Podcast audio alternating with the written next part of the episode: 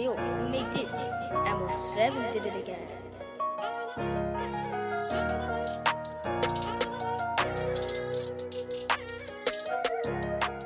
Welcome to another episode of Big Ego Media. I've got another special guest called by the name of Cyril Nelson. How are you today, bro? All is well. Thank you for inviting me. No, no, thank you for being there, man. So, this one's a bit different. This one is um, an entrepreneurial one. Uh, Yeah. We have a few entrepreneurs here before in the past, but we want to make it a little bit more education for the, for the people out there. So, you grew up in Peckham. Yeah, I mean, how we always start is tell us where you grew up and where you're from. yeah. So originally, um, heritage Ghanaian, both parents Ghanaian.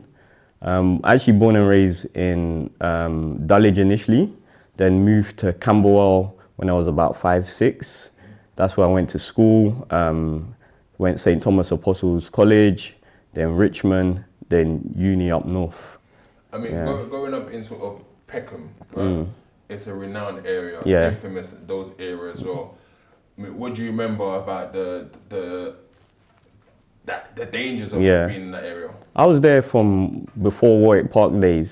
So North Peckham Estate, um, and how it, Peckham kind of transformed continuously, especially after um, Damilola Taylor's death as well. Then the whole gentrification kind of kicked in. Mm. So I remember both sides. North Peckham Estate, where it was just a next thing. Then when around, you could say after the millennium, it just changed. Mm. So it was a constant change. People coming in, coming out. Um, as you know, the road, the roadside in terms of road life was, it was intense mm. sometimes. So it was just all about you know, being on the right side, ducking in and out of that kind of environment. I mean, how did you kind of stay away from being so entrenched in it? Mm. Because people growing up that were Yeah. very much involved in that Yeah. lifestyle, and you were kind of in the periphery. Yeah. So how did you manage to say, okay, I can dabble, but don't get too myself too deep in? Yeah, if I'm gonna keep 100, it was probably God's grace. Like, so as you know, sometimes being in the wrong place at the wrong time, and then that's another situation. So I guess it was just, I kind of, I always believe the more options you have in life, the better. So I would be hanging around with the white boys in Bermondsey. I'll be with the Mandem. Then summer, I'm in different countries because I was part of the Rotary International Youth Exchange. So, like, I've always been someone who doesn't like the same environment. So I was always just in and out. Yeah. And I think that was a help. So I kind of experienced different things, even though I still grew up in Camberwell, Southampton Way. I mean, growing up with your, your in, your household, Yeah. both your mum and dad? Um, initially, um, my dad was more based in Ghana. Yeah. My mum was here because she wanted me to have a um, education in England. So he was kind of like in and out, like call him like a part-time father figure role. And yeah, it was just my mum, my uncles, family members who kind of raised me to, you know, I mean, be who I am. how do you think that made any difference in regards to not having your father there? Do you think Yeah. it made any difference to your growing up? Um, I'm on, if I'm honest, you can't really miss something you've never really experienced. And because I had a lot of male role models in terms of my uncles, um, they kind of kept an eye on me. And again, obviously, when you're on the streets, they want you to not be there. So they constantly spoke with me, um, told me about you know other opportunities, and they were role models themselves, the professions they had. So it was kind of easy to see the life that they had made for themselves and uh, not even aspire but just know that there was other options rather than just the roads I mean, what did you want to be though growing up? Though, what was the thing? initially just football um, football again growing up in south you're around serious ballers um, even from school. Like you used to see people like Dickson Etuhu those times they were at man city you see you see the, the, the product of success by grinding working hard. So those guys were the blueprint for you to follow. They'll come back in the ends with their cars you're 14 15 like wow like that has to be me if i put in the work. And even in my class we had so many ballers who played for fulham west ham millwall. Some had trials for even barcelona. So already you just knew the levels. And if you wanted to be there it was just training. Training three times a week play matches on saturdays and sundays. That was the grind. So that kind of helped you not focus on the other side of the ends. But I mean, how did you not focus on it as well? Because at the same time, when you're seeing these people Mm. are doing well, they're being flashy, they've got their what do you call it, playing football. On the other side, the drug dealers were flashy Yeah. as well. So how did you separate which one was good and which one was bad for you? again, sometimes you dabble in and out. Um, I was fortunate because my mum was able to provide the general things I wanted, whether it's the night crepes, certain things. It meant the temptation wasn't like for some guys in the ends, they had to. Yeah. They their parents couldn't provide for them, so it, it is what it is. But I was fortunate where at least the basics I could get it from my parents or family members. Um, but the attraction and the allure is always there because again, when you're with those guys and you're walking, just say on front line, the attract the attention they get, the respect they get is is very is very attractive, and you do want a piece of that because that's something that you could almost say money can't buy when you're on the roads. So it was something that, as I said, you you dabble in and out, and some people get stuck in it. Some people kind of grow out of it, or some people just do other stuff. So there was definitely the temptation, and most of us fell into it. Yeah. But we were just fortunate by grace. It's only grace that kind of got us out of it. And how important was religion in your sort of life growing up? Yeah, Roman Catholic. Um, Mum forced me to be an altar server. If you're not an altar server, you're not playing football on Sunday. Okay. So I had to be an altar server on Saturday evenings in church, and then ensure that you know that allowed you to play football on Sunday. So again, that kind of kept you level-headed as well because you can't be doing madness and then you're going church on Sunday, at, you know, serving at the altar. Yeah. So that was that was like again, it was another distraction to stop you from going the wrong path. But like again, as you say, when you're around a certain group of people, even if you're not partaking, you're definitely part of the the melee by association. So that that can always you know be compromising sometimes.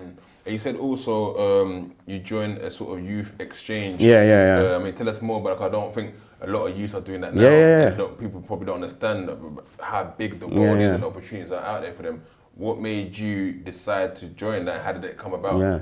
Um, in school, there was something on the um, noteboard saying, "Do you want to travel?" And for me, it was like, "Yeah, why not?" Like somewhere new. And I just applied. I got back to you. Your mum pay, makes a donation. It's an international youth exchange, so you go to their country and they come to your country. And again, you get to meet an interesting network of people. I was in Poland, France, um, and a few other European cities. And again, it's just opening your eyes to different opportunities in life. And I think, regardless the situation you're in, you can always look for alternatives, options Yeah. to you know broaden your horizons. So that was just always, I think, ingrained in me. Like, yeah, I want to just see what's up. Like, and that's why I could hang around with different people, Yeah. whether it's Mandem white boys in um, Gravesend, whether it's the Mandem in the ends, whether it's my friends in West. It was just for me, like, yeah, that's that's the kind of person I am. So at this type type of age, and that, what's the? Are you, still trying to do football? When is the ambition for football stopping? And when you trying to think of other Mm. Yeah. things? So that was around 14, 15. I definitely got swayed by, you know, the, I won't even say street life, but just social, going out. I was going to under eating raves with my boys. You see them wearing Gucci shoes. Them times there, Gucci wasn't bait. Like Gucci was 200 pounds for a pair of loafers. Hmm. And Selfridges or in Clerkenwell. Like it wasn't a common thing as you see like hmm. as fresh drip. So like my mum was not gonna spend two hundred pounds on a pair of Gucci loafers. Hmm. So for me it was like, raw, if my boys are wearing that, like forget a pair of 110s or Air Max 95s or something. Like I want I want what they were doing. Yeah. So that that was the kind of time where it kind of led me to kind of move away from football. And it was around the same time I had trials with Man City, Millwall. Um, I was a goalkeeper playing for district, county, borough. So it was quite high level at that time. And when I didn't get into those clubs, I kind of was highly disheartened. And I didn't know, like, for me, playing for the lower divisions, it wasn't something I wanted to do. Mm. So my mind just instantly switched from you know what? Let me just focus on making money and education somewhat. But the main focus at that time was making money. Yeah. So I guess that's where my interest changed and football lo- no longer became a priority, which I won't say I regret, but if I'd carried on, definitely playing for like League Two, those kind of, you know, Would, Clubs. would you think that would have made you happier than what you are now? Definitely not, probably not. Because again, as growing up, you kind of discover what you're good at and what you enjoy. And my passion was always just meeting new people. Mm. I think the the asset I bring to the company I run is just creating networks. And that's that was always me. And mm. maybe football, it was kind of just seeing the high life, seeing all the guys in the ends who got YTSs, contracts for big clubs, driving the Beamers. That was always the ambition. Mm. That that was probably the end goal. But I realized, like you know, over time, you could do that. You can have all of those luxuries doing many other things, mm. which are also legal as well. Mm. Yeah. So what led you to? Because now uh, you you live, you left the UK, Yeah. and you're living permanently in Ghana. For now. I mean, I mean, yeah, for now. Tell us that whole transition. Okay, so from college, getting into all of that stuff, um, I had an internship at William Morris Entertainment, which is a big booking agency that books big artists. And just kind of, I, I kind of dabbled in music as well. And then after I got into the industry from the other side, um, working in that industry kind of opened my eyes to various different industries. Um, from then on, I worked with Sir Richard Branson on a project called Patience is a Virtue, where we were employed to work for him.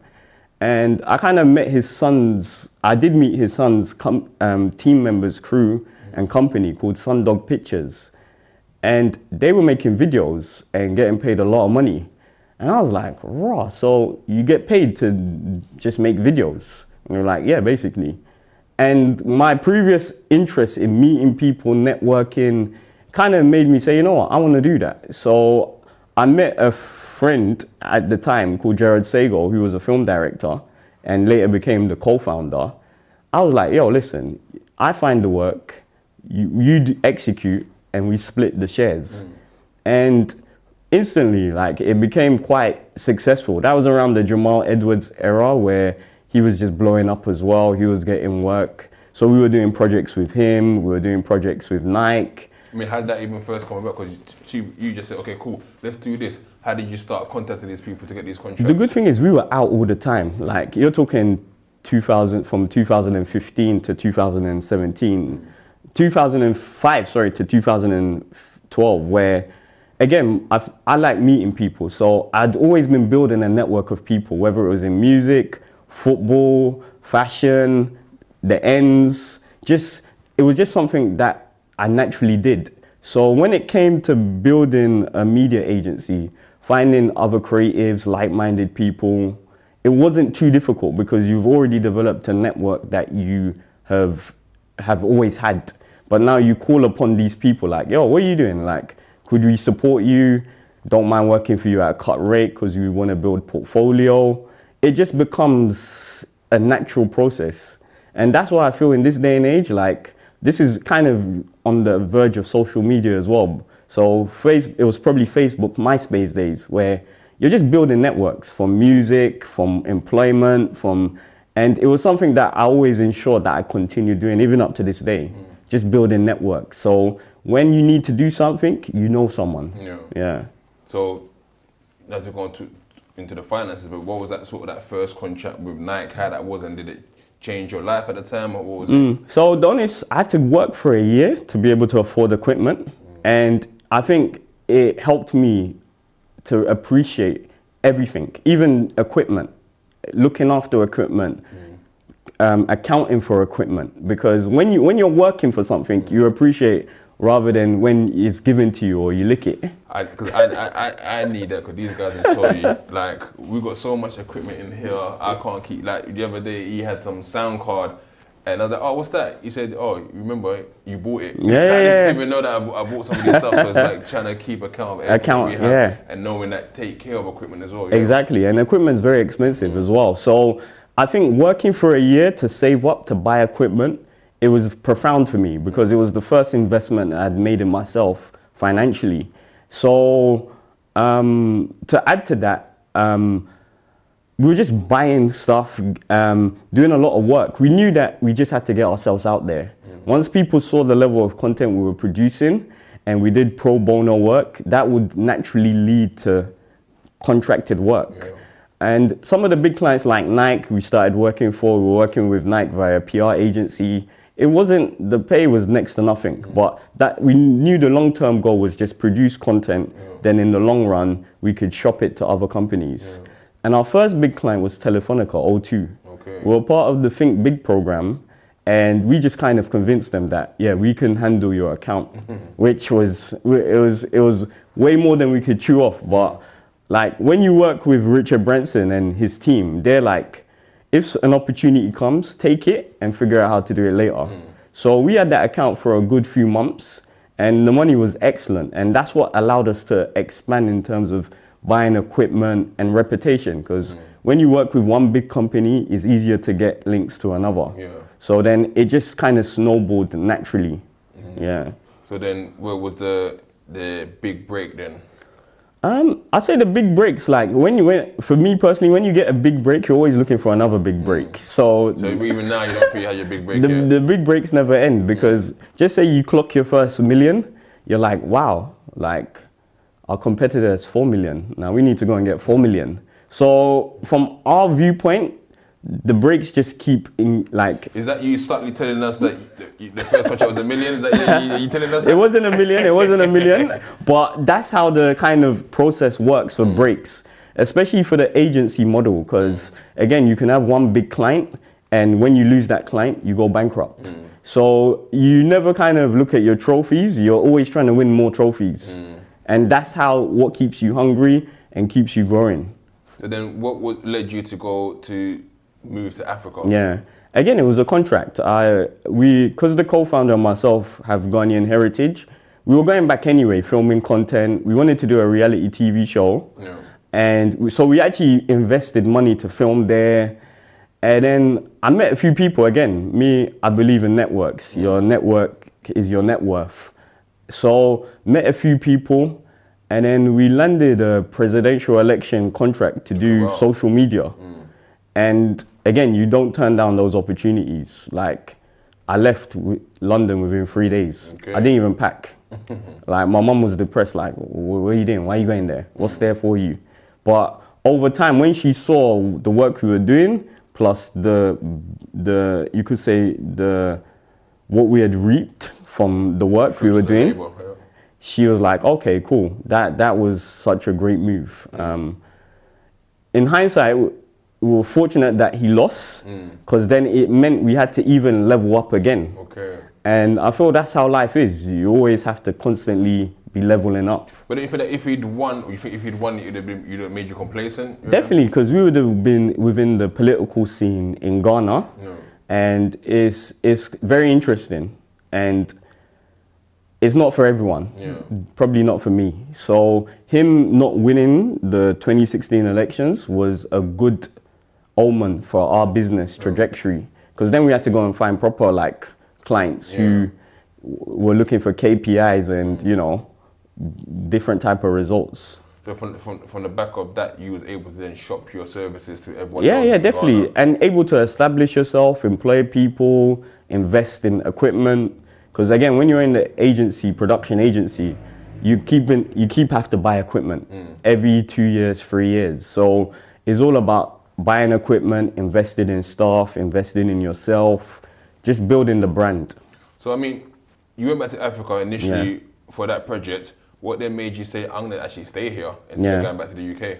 I, um, I had a house. Yeah. I had assets there. So it was like after I was like, wow, do I come back to London? And I was coming back every year anyway. So I was like, you know, sometimes I, I believe in taking risk. I take mm. risk for everything. Like I don't mind failure or losing. Yeah. And that's the one thing I learned from looking at successful people that they fail all the time. And for me, it was like, well, let me try this out. If it doesn't work, at least I have the experience. And fortunate enough, again, with the networks I have building um, that through my time in Ghana, I was just able to call on people and say like, listen, um, we're looking for retainer accounts, we're looking for business, and they link you up. And Ghana is very different to the Western world where um, I don't even know how to say this. Um, opportunities can be bought. So, Okay. so again, when you when there's a saying in Ghana, um, make I chop, you chop. So when you understand that philosophy, doing business probably in most of Africa is quite straightforward. As long as you got the money, you can buy the contract to hmm? give you more money, basically. I said it, not you. So it's as easy as that. So, with that being said, is I think where the focus is in Africa now? What are you trying to do in Africa now in terms of the whole business? Um, because our company is now established, not just in Ghana, West Africa, the focus definitely is to get investment from the West. Hence the reason why I often come back to London. I speak with investors, I speak with other business owners, and kind of show them what we're doing, what we want to do. And again, once they buy into you as a person, then your company, it just opens up doors. And COVID was brilliant for that because all these investors, rich people, they didn't have, they were looking for new places to spend money. And COVID allowed them to look at Ghana, especially because of the year of return, um, beyond the year of return. Um, we worked on that campaign with the president's office. Mm. Um, and again, when you do that, then you go and shop it to investors. Already, you're you're selling your own message, your own content, mm. and ideas to them. They they take interest, Yeah. and that opened up a new window of opportunity. And the benefits are probably going to be reaped 2022, 2023, 2024. Everything is always long term, mm. especially if you want it to reap bigger dividends and bigger profits. You kind of have to always look at the long term game. So again, from when when things were slow during that time, our aim was just B2B marketing and talking to investors, trying to get them to Ghana to look at the opportunities available. And thankfully, they have. Hence the reason why I'm in London to kind of not only have this interview but speak with other people Yeah. to bring them. I mean, what is it then about Ghana? I know you guys had the year of return, which Mm. Yeah. that was was it what launched people going back to Ghana? Yeah, so the president launched the campaign um, with Bozoma and Boris Kodjoe, two American influencers and celebrities, and they brought like some of the biggest names in in in all industries. You're talking about Vice President of America Bank, Cristiano Ronaldo's accountant. Like you were talking, like not just the celebrities, but the guys in finance, and they came to kind of celebrate what was good about Ghana, what is good about Ghana, and Ghana's future. So that marketing campaign was flawless. Mm. Like the organic reach was exceptional, and from it's a shame COVID just came and kind of put a halt to it mm. in 2019. But I think just the ripple effect and the African Americans who gravitated towards Ghana, it being a safe country, mm. Um, English speaking country, um, welcoming to foreigners as well, um, fairly welcoming to business opportunities and business investment. It just, the ripple effect was crazy, and you see that every December in Ghana. So what, what- do you think then the more countries need to learn from Ghana? Because it's as if like every Christmas now, Mm. all the Ghanaians in the UK, all the ones from Holland, Germany, go, yeah, we're going to Ghana. Yeah, it's, yeah. It's, the, it's the lit place to Yeah. be now. Do you think more countries need to learn from that, or is it that's very unique about Ghana in itself? No, definitely not. Foreign direct foreign direct investment is for every country. Like the UK do it the best. When they send Prince Charles, Camilla around the world, they're shopping for contracts. Like it's no different to what the Ghanaian president is doing himself. Um, and more countries need to do that because that's what brings investment to your countries. Because you can't always rely on your governments to aid the people. It's the private sector that pushes that forward. Mm. So yeah, I definitely champion that. And sometimes you also have to champion it yourself as an individual. Yeah. And that was one of the main reasons I moved to Ghana because my philosophy was make Africa look beautiful. Mm. No, it makes Yeah. sense. So, what are the plans for the future now? Yeah. What, what, what would you say your company is? A digital marketing agency? Yeah. That- So we're a content production agency. So we specialize in high-end content. Um, we have a large team based in London, Accra, and Dubai. Um, work on small projects. Our biggest project in Africa was Afro Nation. We, we were in charge of the content for that. We worked on the year of return. Um, we even did the analytics for that. Um, so for us, it's just like you have to keep growing. Mm. Like one thing I've learned, change is constant. So if you're not trying to level up every year, someone will come and circumvent your clients. Mm. Your business will go stale. And so it's just it's just the hustle. The hustle never ends. Mm. Yeah. So, so what, what, what you got planned now for the rest of 2022 and 2023 coming? just kind of revising the company's strategy. Again, Ghana is a very volatile market, so you can't, you can't. Yeah, last year was a good year, so I'm good this year.